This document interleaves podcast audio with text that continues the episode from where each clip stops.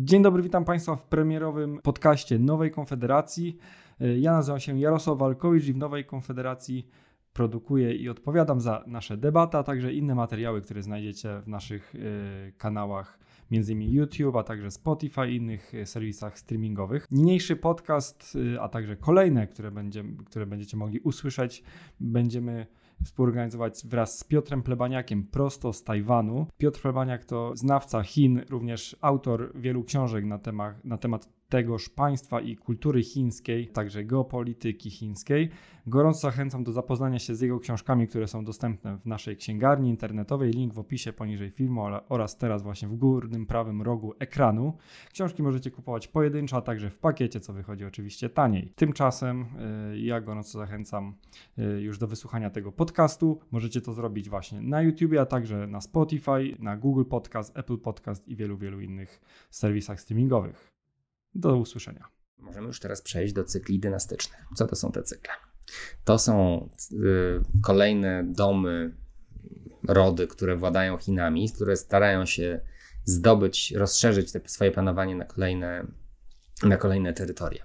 Ale te wszystkie rody bazują na jednej idei, na idei tak zwanej y, mandatu niebios.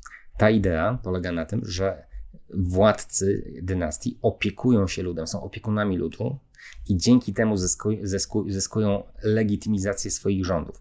Do, do tego, żeby lud był zadowolony z tych rządów, e, władcy muszą się tym ludem opiekować. W związku z tym nie istnieje historyczna, kulturowa potrzeba tego, żeby istniał jakikolwiek system demokratyczny obierania e, kolejnych e, władz przez lud. To jest coś takiego nie istnieje. Nie, Chińczycy nie odczuwają braku czegoś takiego. To możemy my im narzucać nasze własne normy, nasze własne rozwiązania instytucjonalne, kulturowe, cywilizacyjne, natomiast dla nich jest to po prostu kulturowo niezrozumiałe. W związku z tym walka o prawa człowieka, walka o demokrację w Chinach jest oczywiście narracją, która potrzebna jest do przepychanek na, na polu geopolityki, natomiast jest, powtarzam jeszcze raz, nieporozumieniem kulturowym. Musimy sobie teraz powiedzieć, na czym polega ciągłość państwowości chińskiej. Oczywiście w propagandzie Chińskiej Republiki Ludowej słyszymy, ja zaraz wejdę na czarną listę Komunistycznej Partii Chin za to, co zaraz powiem. Więc zgodnie z oficjalną linią propagandową Komunistycznej Partii Chin i w ogóle Chińskiej Republiki Ludowej, państwowość chińska ma ponad 2000 lat. Jest to stwierdzenie głęboko błędne, bardzo za to przepraszam. Oczywiście w narracji jest bardzo ważne, dlatego że ciągłość właśnie geopolityczna, ciągłość państwowa jest podstawowym, jednym z podstawowych elementów legitymizacji każdej obecnej władzy.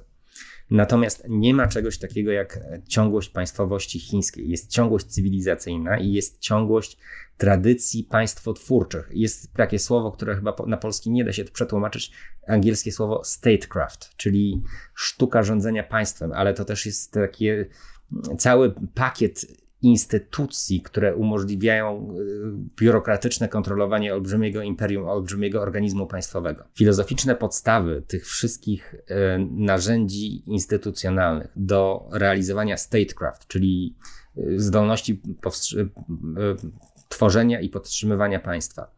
One zostały koncepcyjnie stworzone dwa, mniej więcej 2,5 tysiąca lat temu, w czasie panowania dynastii Zhou.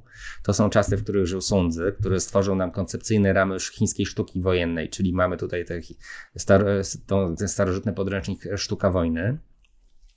Mamy szereg innych może nie takich sławnych jak ta sztuka wojny, ale bardzo ważnych traktatów militarnych, które częściowo, część ich rozdziałów zaginęła, potem była odtwarzana z, z cytowań w innych dziełach. To jest niezwykle, mnie to strasznie ciekawi, bardzo przepraszam, że coś nad tym rozwodzę, natomiast wszystkie te e, traktaty tworzy, tworzyły pewien, pewien, pewną przestrzeń myślową, pewną przestrzeń tworzenia nowych idei, nowych koncepcji niezbędnych do tego, aby kontrolować i w ogóle móc stworzyć jakieś wielkie imperium. Podam jeden przykład. Legizm to była e, ideologia państwowa państwa, państwa Qin, która przekształciła się poprzez podbój w Imperium Qin, czyli w Imperium pierwszego cesarza. Legizm jako ideologia był skonfrontowany z konfucjanizmem, który też był ideologią stosowaną przez, przez w dużej części przez pozostałe państwa.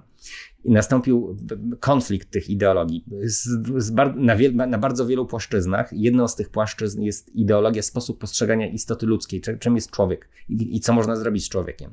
Więc Państwo Chin po to, żeby zrobić, y, stworzyć imperium, y, wykorzystywało legizm, według którego natura człowieka, przepraszam, natura człowieka jest z natury zła, w związku z tym, żeby go uczynić y, istotą dobrą, trzeba go wziąć za mordę.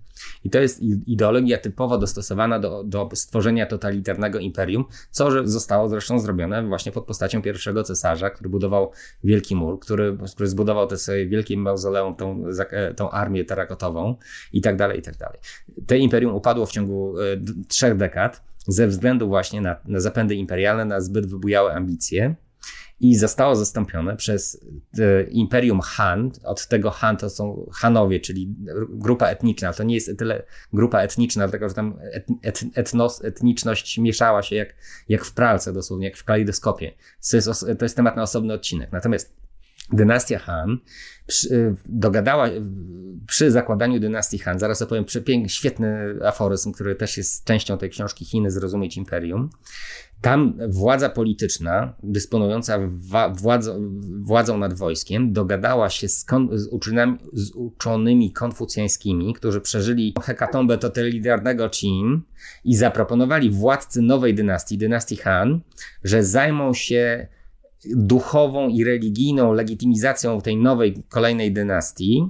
I była to bardzo słynna anegdota historyczna, opisana właśnie w książce, e, mówiąca mniej więcej coś takiego. I jeden z tych, z tych e, uczonych konfucjańskich zgłosił się do tego cesarza i, i powiedział, e, cesarzu, przyszliśmy tu pomóc, pomóc, żeby pomóc ci zarządzać tym imperium. Więc cesarz odpowiedział, a przepraszam, zanim to odpowiedział, to zerwał kapelusz z, z głowy tego konfucjańskiego uczonego i niestety do niego e, nasikał tak mówiąc bardzo oględnie. Natomiast dalsza część pertraktacji między dwoma partnerami przyszłego biznesu e, rozciągającego się na 400 lat historii była taka. Po cóż mi wasza pomoc, skoro zdobyłem żon, y, imperium na koniu, to mogę z konia z niego rządzić. Natomiast uczony konfucjański odpowiedział właśnie coś zupełnie odwrotnego. Owszem, co prawda zdobyłeś świat, świat na koniu, bo świat to jest całe imperium chińskie, czyli cały rejon tak, występowania rodzaju ludzkiego. Barbarzyńcy poza granicami imperium nie byli traktowani jako ludzie w tym sensie, właśnie w tym kontekście. To jest oczywiście też ma swoje smaczki, więc nie mamy na to czasu. Natomiast on odpowiedział, to, są, to jest złota fraza, fraza rozbrzmiewająca echem po dziś dzień. Zdobyłeś cesarstwo na koniu, jakże będziesz rządził nim z konia. I na tym polega właśnie legitymizacja władzy y, dynastii Han, która przetrwała 400 lat, jak właśnie powiedziałem. Na tym, że władca zyskał instrument kontroli życia duchowego, życia religijnego, dlatego że konfucjaniści, konfucj, czym jest konfucjanizm przede wszystkim? To jest system społeczno-religijny, y, użyty, wyspecjalizowany do zarządzania społeczeństwem feudalnym, którego przetrwanie zależało od produkcji żywności. W związku z tym stabilizacja i spokój społeczny i social coherence, czyli spójność społeczna, czyli zdolność postrzegania i realizowania kolektywnych celów, to jest absolutna esencja konfucjanizmu. W związku z tym, ten, tak jak każdego, każdej innej doktryny niezbędnej do tego, żeby jakikolwiek imperium czy jakikolwiek duży e, organizm polityczno-gospodarczy w ogóle trwał i był w stanie przetrwać więcej niż te 5 czy 10 lat. Więc e, konfucjanizm stał się jak gdyby podporą tego nowego imperium, w pełnej symbiozie żył z władzą polityczną i e, odwrotna zupełna sytuacja była w, imperium Qing, w której nie było te, tej, tego zamocowania religijno-duchowego. Jak to ma wszystko się do teraźniejszości? Otóż e, reżim komunistycznej partii Chin można traktować jako dynastię. Założyciela tej dynastii, to nawet można pisać bez cudzysłowu, założycielem tej dynastii był Mao Zedong, pierwszy cesarz tego nowego reżimu.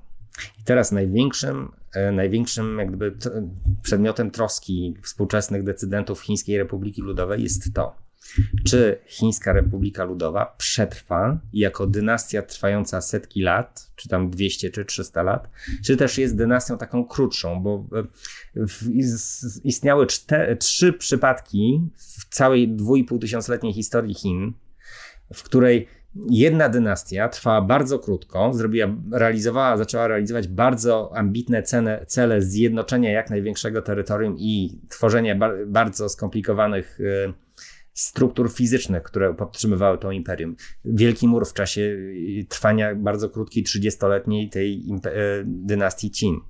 Wielki kanał, został stworzony przez dynastię Sui w VII wieku naszej ery, natomiast ta dynastia również trwała zaledwie chyba 30 parę lat, upadła właśnie pod ciężarem tej kolosalnej inwestycji budowy wielkiego kanału, który łączył południe Chin z północą Chin.